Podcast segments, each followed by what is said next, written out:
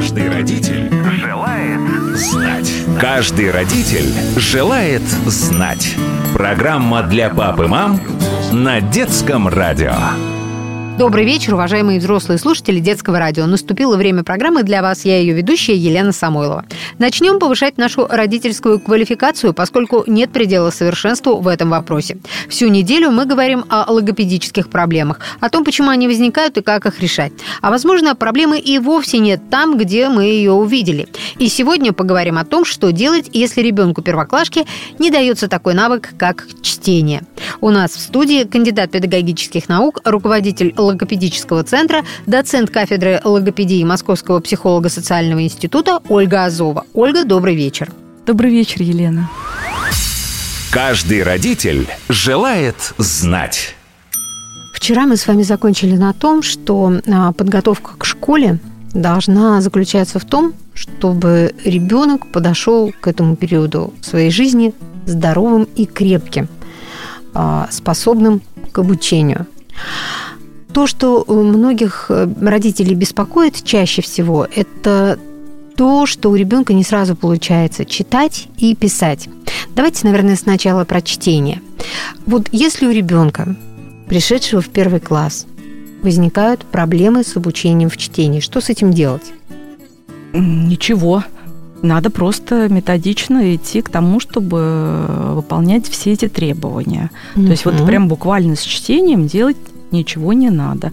То есть это вопрос процессуальный, и, соответственно, нужно дать время для того, чтобы эта функция сформировалась. Причем вот эта вот функция, она формируется очень долго, в течение двух лет. Как это а не от ребенка требует? От ребенка все требует. От несчастного ребенка требует все. Но мы же с вами говорим и ратуем за то, как должно быть. Поэтому, если нет нарушений, то мы должны идти по таймингу. Конечно, могут быть нарушения. Вот мы можем их тоже обсудить.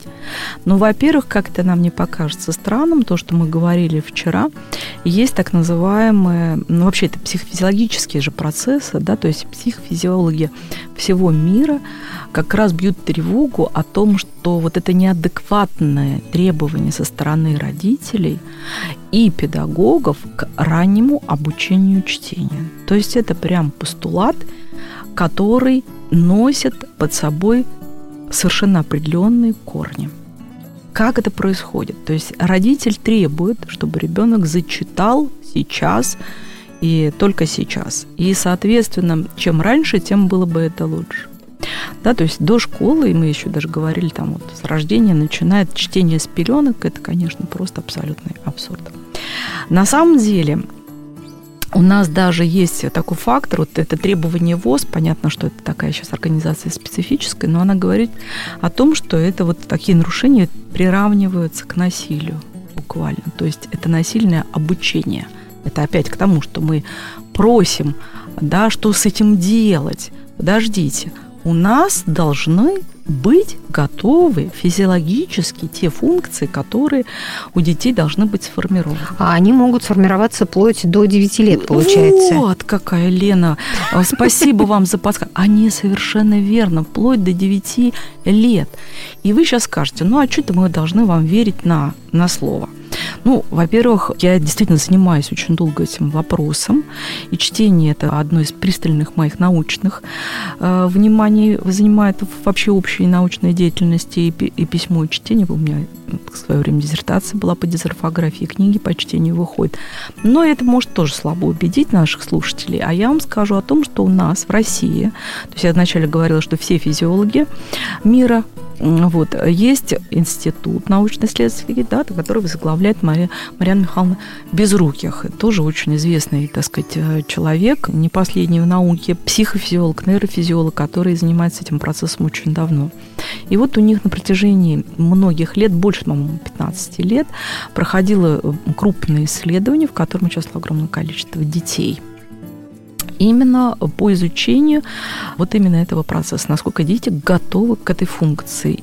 И если мы просто бы сказали с вами, да, что у ребенка нет произвольности, мы были бы с вами голословны. А тут исследование популяционное, по сути, говорит о том, что у 40-60% детей нарушение внимания, в том числе и селективного внимания, тот, который требуется для аналитико-синтетической деятельности. Выделить звук, да, соотнести с конкретной буквой, потом буквы эти слить в слог – из слогов слить слово и декодировать значение этого слова. То есть процесс длительный. А почему такой большой процент э, детей с нарушением внимания? Такого? А вот то, что мы раньше с вами говорили, я не то, что угу. не то, остановимся пока точку на внимание, но там не только внимание, потому что а, на нас... Это то, о чем мы говорили в э, одной из первых программ. Да, то, что влияет на нас экология, роды и все-все-все-все-все. Угу. То есть все, э, все, что мы уже проговорили, мы просто должны это вспомнить. И вот пришло, так сказать, час, когда мы это видим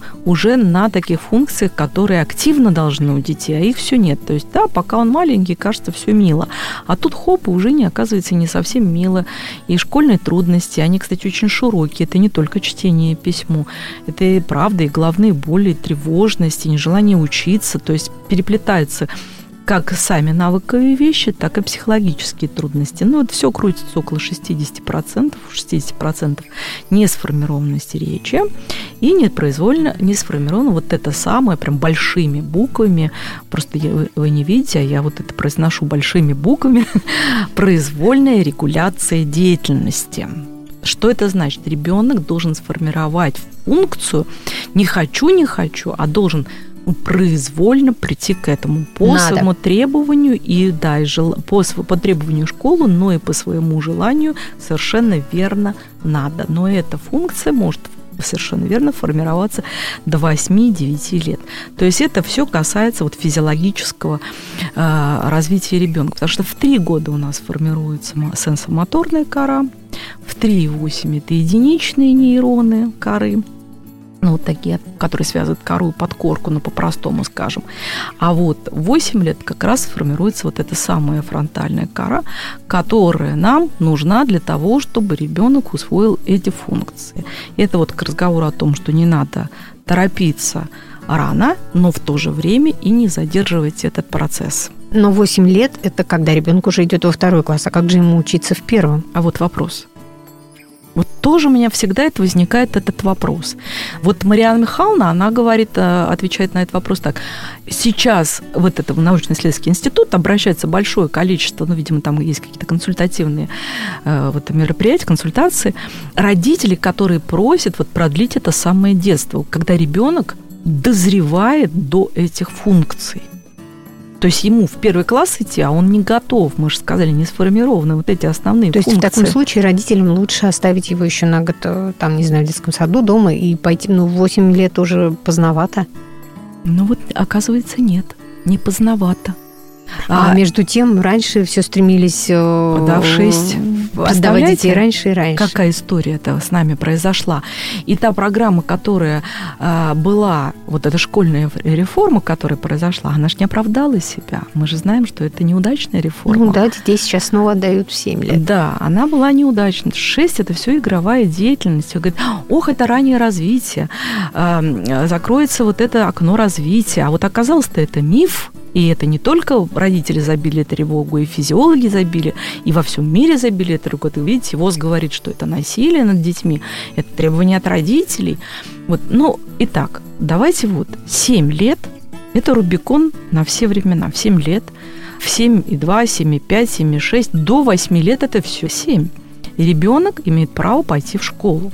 Восьмой год жизни – После восьми, который идет, это вот то самое продлевание детства. И опять же, законный вопрос к нам, а насколько мы имеем право? Но мы, может, с вами и нет. Но у нас есть ПМПК, медико-психолого-педагогическая комиссия, которая тоже очень неохотно продлевает. Извините, пожалуйста, мы чем руководствуемся? Интересами ребенка или какими-то нормативами?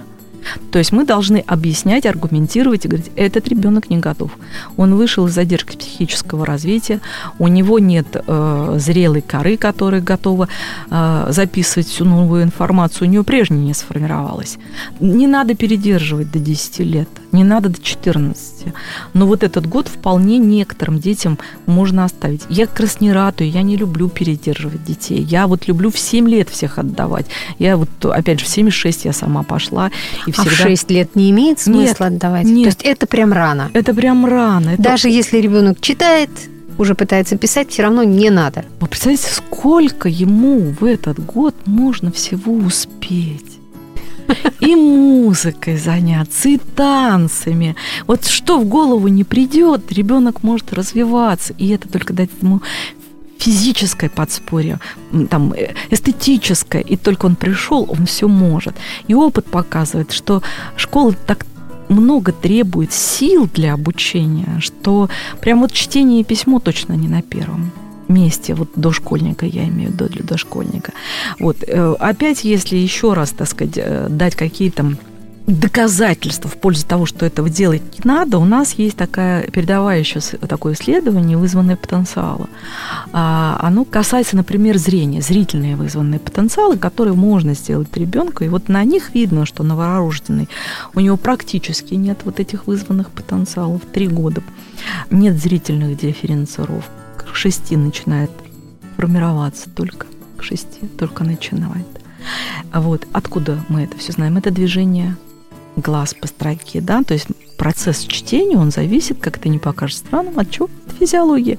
Вот эти мышцы, которые двигают глаз, по-простому сказать, они должны двигаться слева направо по строке. У нас, у арабов справа налево. Вот они не сформированы. То есть нам нужно, чтобы глазик проталкивался, так сказать, движение вправо, для того, чтобы выстраивалась эта гипотеза, да, там что там, поклонник, полковник, половник. А выбрать нужно то, которое написано. Значит, нужно еще и регрессивное, то есть обратное движение глаз. То есть и туда, и туда. Так вот, их на самом деле до 6 лет они только-только вот все в процессе. А мы тут с угадывающим чтением, по сути, навязываем следующий этап нарушения. То есть ребенка заставляем угадывать и вот и получается вот эта вот клякса, которую он видит вместо слова, потому что это все не сформировано.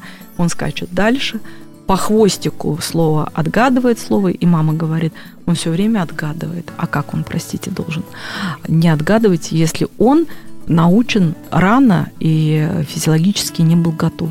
Да еще тут э, мама говорит, давай, давай, давай, давай, быстрее, быстрее, быстрее. А тут учитель уже с секундомером подоспел. Говорит, я тут э, да. Стою и хочу, чтобы ты мне э, столько-то слов в минуту. Вообще тоже вот э, что, то, что делать срочно. со скоростью чтения? Это... Отменять. Вы имеете в виду как тест? Да. Отменять как тест отменять. Мы имеем право сделать замеры, но чтобы ребенок этого не знал. То есть для себя самих мы можем поставить, чтобы нам на что-то ориентироваться. Как вообще у нас дети читают или нет. Но процесс чтения нам нужен только для одного.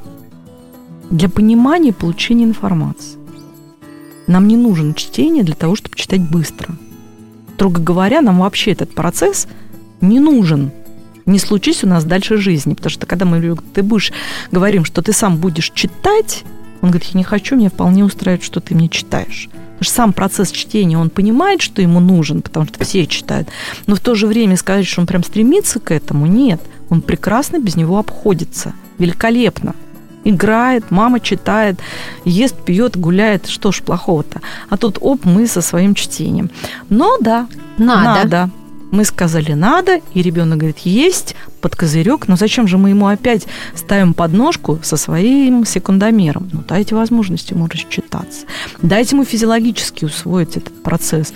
А как помочь ему рассчитаться? Больше с ним читать? Как сдвинуть этот процесс с мертвой точки? У учителя очень много детей в классе. Он, наверное, не может. Если вот у ребенка есть проблема, он не, не может стопроцентно ему помочь. Родители что могут здесь Вы имеете сделать? в виду уже, когда э, ребенок зачитал, но надо все-таки этот процесс... Э... Или когда у него... Давайте по порядку. Да. Вот у него не совсем получается читать. Как родители могут ему помочь? Может быть, они сами могут ему помочь, не обращаясь к специалистам пока, не потому что, ну, как-то как-то странно э, брать репетитора для ребенка в первом классе. Да. Ну вот давайте вначале, скажем, опять э, вернемся к психолого-физиологическому и потом перейдем непосредственно к советам. Значит, психолого-физиологический процесс нам говорит, что состоит из двух. Первый – это так называемая техника чтения. Выделил, мы сказали, соотнес, слил, слил слоги в слова, получилось слово – Второй процесс – это понимание. То есть понял, что прочитал, да, оно. И так происходит все на уровне уже дальше предложения. Итак, какие функции нам нужны? Анализ и синтез нужен. То есть выделение, сличение, обозначение. Дальше. Нам нужно, мы учитываем, э, вы говорите, пока он э, не может. А может быть, может. Вот мы смотрим на способ чтения второй критерий для нас способ чтения. Пока ребенок усваивает чтение, он не читает бегло. А как? По слогам, по слоговое чтение, есть такое название. Дальше слог плюс слово, и только потом беглое чтение. То есть вот эти периоды, их тоже нужно пройти. То есть мы не сразу привязываемся с беглым чтением. вот Один без... ребенок может быстро начать читать беглую, другой да. Ему требуется какое-то время. Конечно. И тут вот следующий вы уже задали вопрос по поводу подогревание интереса к самому процессу. Конечно, пока ребенок маленький, ему вообще это не интересно. Ну, буквы читать, они же ничего не обозначают. И вот тут мы с вами с каким-то интересом. Ага, вот я очень много и долго детям рисовала, ну, личную, так сказать, тетрадь. То есть я напишу слово и нарисую ему. А еще усложняла, вырежу такое окошечко, а на следующей странице, оп, там картиночка. То есть ребенку было интересно за этим, за всем наблюдать. А потом уже это все родилось в труд, и вот с издательством «Сфера» мы издали «Чтение с увлечением». Это все уже претерпело второе издание, то есть это все перенеслось на такой игровой процесс. То есть это называется словом мотивация. Ребенок должен замотивироваться с процессом чтения. Я вам скажу, среди педагогов это один из самых задаваемых вопросов – а вот как ребенку все-таки зачитать?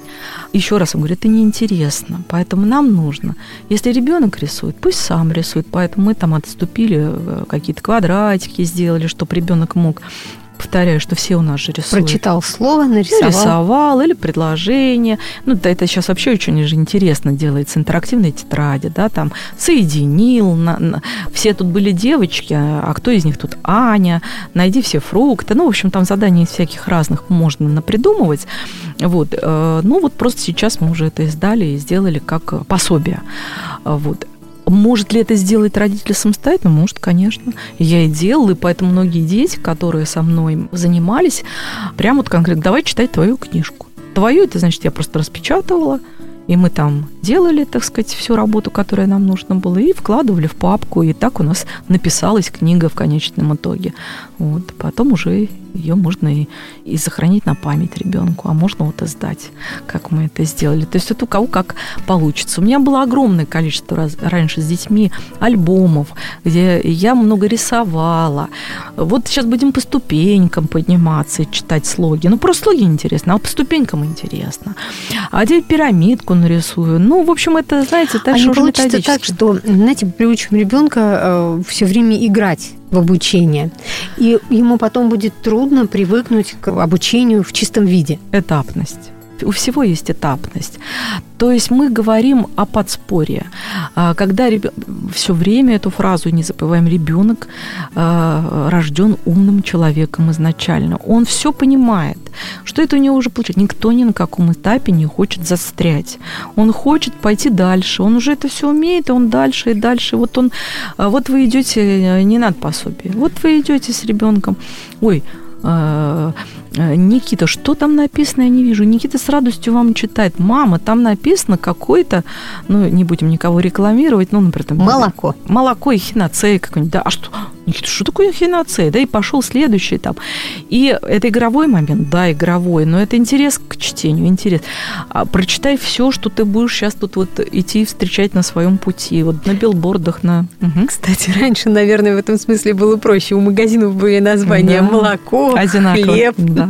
Вы правильно, это так и было. Я так научилась читать благодаря этому. То есть приехала сестра моя, которая прочитала магазин Она была меня полтора года старше, я пришла маме и говорю, как это так? Как, как, как это так? И я так хочу. То есть все вы правильно говорили. А магазин был на всех магазинах, да, или там продукты, я уж не помню, какое слово. Ну, были похожие да, слова, и их было, да, кстати, очень много. Да, не как да. сейчас на, название, и очень часто не на русском даже языке. Да. А это было, да, жизнь была пособие. Совершенно верно. Поэтому с этой точки зрения, если понаблюдать за ребенком, ну, как бы записать такую видеокнигу, как он переходит от одного этапа, все происходит естественным образом. Вот тут взял и учитель говорит, мы не будем следить по строке пальчиком. Здравствуйте, приехали. Почему это? Пальчики – это наши подсказки.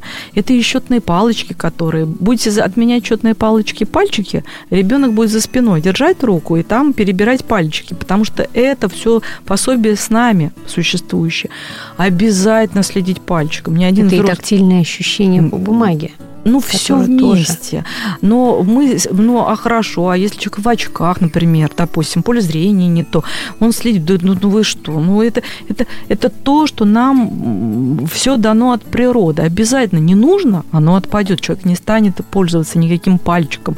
А люди линейки берут или еще что-то. Как раз когда нужно, мы опредмечиваем, мы адаптируем, тут вот логопед появляется, а давайте-ка как-то вот сделаем так, чтобы процесс был поинтереснее, попроще, позавлекать. Не нужно, убираем все это. Ищем книжечки, которые ребенку интересны. Опять же, мы же сталкиваемся с тем, что э, мы говорили про то, что процесс не нужен ребенку, и понятно, что получая первую информацию, она является скучной. Вот стол, у него крышка, у стола ножки. Ну, что тут вы интересного прочитаете, да? Мама мыла раму. Э, это еще не самый худший вариант, потому что мама мыла раму, она хотя бы какая-то информа- информативность. Да еще и картинка, кстати говоря, там, если вы про тот букварь архангельский чудесный, то там еще и эстетические картинки были замечательно нарисованы. А бывает так, что подбирают такие рассказы, в которых какая-то полунормативная лексика. То есть лучше в таком случае взять э, в большом количестве, кстати, мне буквари. кажется, они сейчас есть, даже не буквари, а вот когда ребенок уже начал читать азбуки. сказки, специально адаптированные, сокращенные, написанные простыми предложениями, но тем не менее это уже сказки, вот они для самостоятельного чтения детей. Я вообще за то, чтобы лишь бы читал. Хочешь адаптированное, хочешь не адаптированное, хочешь гигиенический шрифт, хочешь маленький, лишь бы ты читал. Хочешь э, не этикетку интерес... от шоколадки. Абсолютно. Неинтересная, говорит мама, книга. Да вам-то что? Вам не интересно, ему интересно. А вот она мне там, значит, э, читает книжку про девочек, ну, там это для девочек, а там вообще не информативная книга. Ну, не знаю, а вот ей интересно. Она и сама потом что-нибудь напишет, например. Вкус и читательский э, вкус, он формируется несколько позже. Сейчас мы говорим о навыке чтения, о физиологическом, по сути, процессе, психофизиологическом, психологическом. Как только мы преодолели этот этап, тогда мы уже уходим на другой этап, и тогда уж мы говорим про беглое, взрослое, так сказать, чтение, про интерес, про желание читать или нежелание читать, и как формируется это литературное чтение, и вкус вот этот литературный. А беглое чтение, в каком возрасте это уже норма? Норма к концу второго класса. То есть это все те же 9 лет, да? Да. К концу второго класса по сегодняшним нормативам дети должны сформировать чтение и читать бегло. Читают ли они раньше? Конечно. Конечно, многие читают раньше бегло. А если ребенок читает, ему интересно, но он читает реально медленно? Это может быть его личная история. Есть люди медленные, и это не проблема. Ну, для него лично нет, а есть для кого-то проблема. Каждый родитель желает знать. На этом время нашей программы подошло к концу. Завтра мы продолжим беседовать о логопедических проблемах у детей. Поговорим о том, что делать, если ребенку первоклашки не дается такой навык, как письмо. Напомню, наш гость на этой неделе – кандидат педагогических наук, доцент кафедры логопедии Московского психолого-социального института Ольга Азова. На сегодня я, Елена Самойлова, прощаюсь. Если у вас есть вопросы, касающиеся воспитания и здоровья детей, оставляйте их на страничке нашей программы на сайте детифм.ру. Кстати, там же вы можете еще раз переслушать все выпуски нашей программы, которые уже были в эфире. Более того, послушать этот и другие выпуски программы «Каждый родитель желает знать» можно в любое время на популярных подкаст-платформах. Просто заходите в Apple подкасты, подкасты ВКонтакте или Яндекс Музыку, пишите в поиске «Каждый родитель желает знать» и слушайте. Не забудьте подписаться на подкаст, чтобы не пропустить пропустить новые выпуски. И помните, что детское радио можно слушать вместе с ребенком практически везде. Мы всегда рядом с вами не только в эфире, в телефоне, в автомобиле, но и дома, в умной колонке. Просто скажите своей умной колонке «Включи детское радио» и слушайте нас, когда захотите. Всем хорошего вечера. Каждый родитель желает знать. Каждый родитель желает знать. Программа для пап и мам на детском радио.